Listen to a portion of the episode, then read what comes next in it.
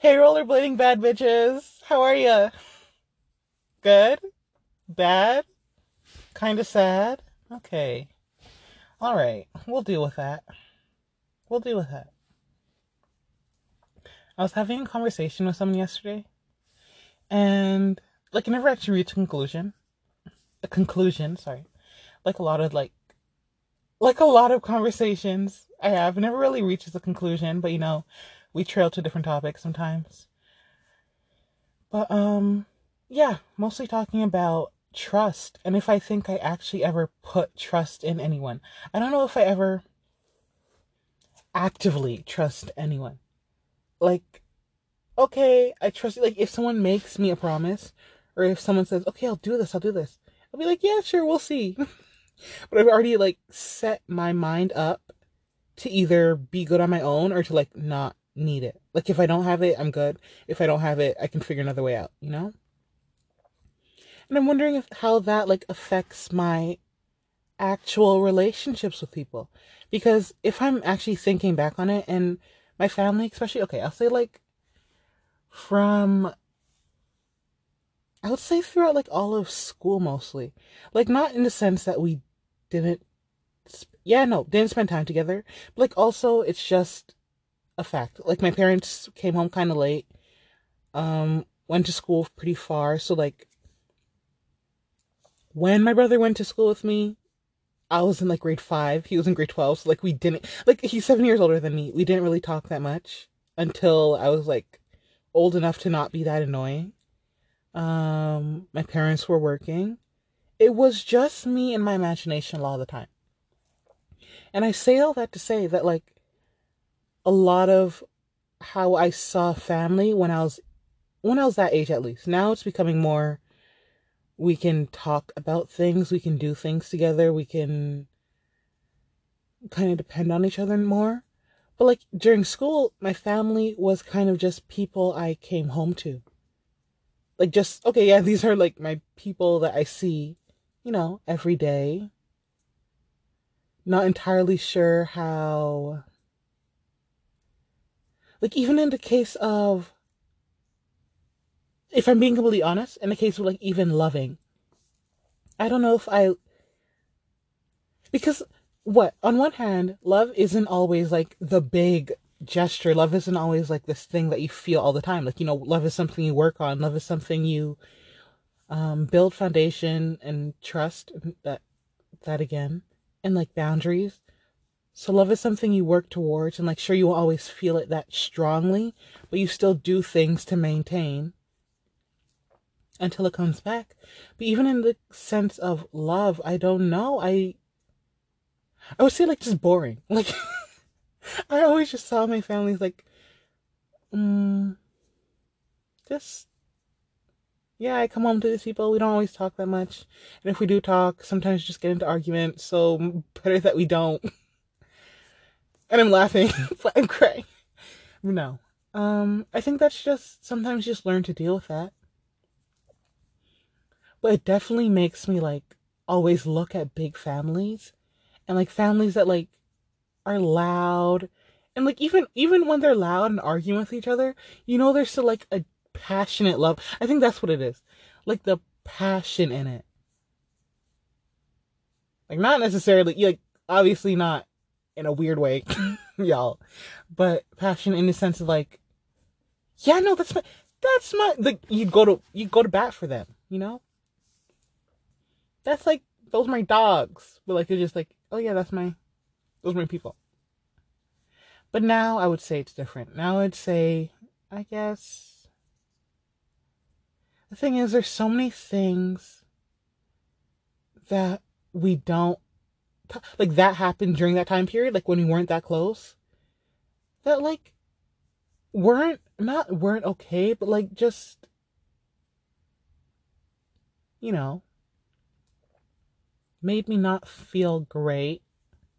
And like in terms of like emotional hurting that we just don't talk about or like things that we did to each other that we just don't talk about. And it's like sure things are good now but sometimes sometimes and it's just the situation never comes out because like legitimately like everything's good. Like not everything's good now, but we're getting to know each other better. But then that's like the hard part because getting to know each other better, I'm still keeping up like the what they're getting to know isn't like the me me. What they're getting to know is like this version of me that made it easier to deal with them. That's that's exactly what they're getting to know and so it still doesn't completely feel authentic, but I think step by step, maybe. Maybe one day I'll just pop up, whole new bitch, whole new bitch on them. But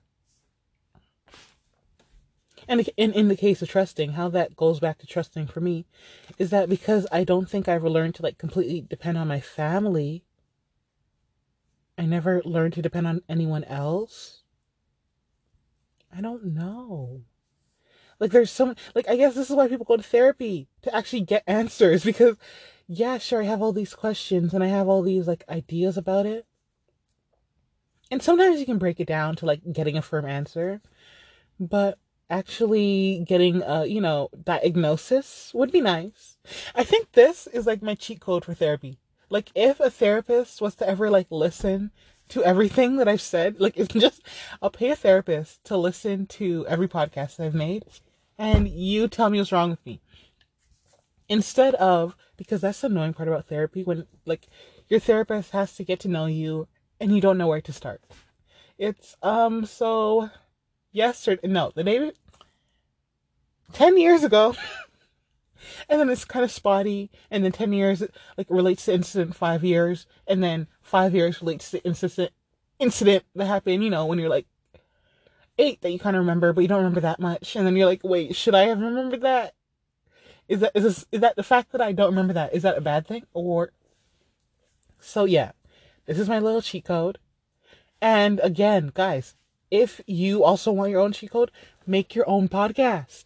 Anchor is like it's so easy. I'll never get over how easy it is. You can like record even when you don't have Wi-Fi, and it'll just save in your library, and then you can post that. Like I'm not getting paid here yet. but yeah, no. Anchor. And I want to hear you guys talking. I want to feel like I'm talking to someone else, you know? And they even have like multi users. So like a whole bunch of people can can podcast at the same time. Do you know how cool that would be? All the rollerblading bad bitches come to this, come to the front of the line, please. Let's have a discussion. Oh, yes, I deleted one of my I deleted one of my episodes, so I think I skipped a number. But also I think I've been skipping numbers too. I don't entirely know. I'm not entirely keeping track. But I deleted one and that was the one where I was talking about music. And I deleted that one because I don't think I got the full scope of what I wanted to talk about. Or like I don't think I talked about how deep music was to me in the way that it was. I don't know. But I didn't think I even. But yeah, basically, what I said in that one was that music is a lot to me, and I was trying to figure out why. Why I like music, and like, I guess by extension, like poetry. Because music is literally. I mean, poetry is just music without the boom, ch- boom, boom, without the beat, and without the tune when you think about it, like slam poetry is so I that's I that's why I've never done it.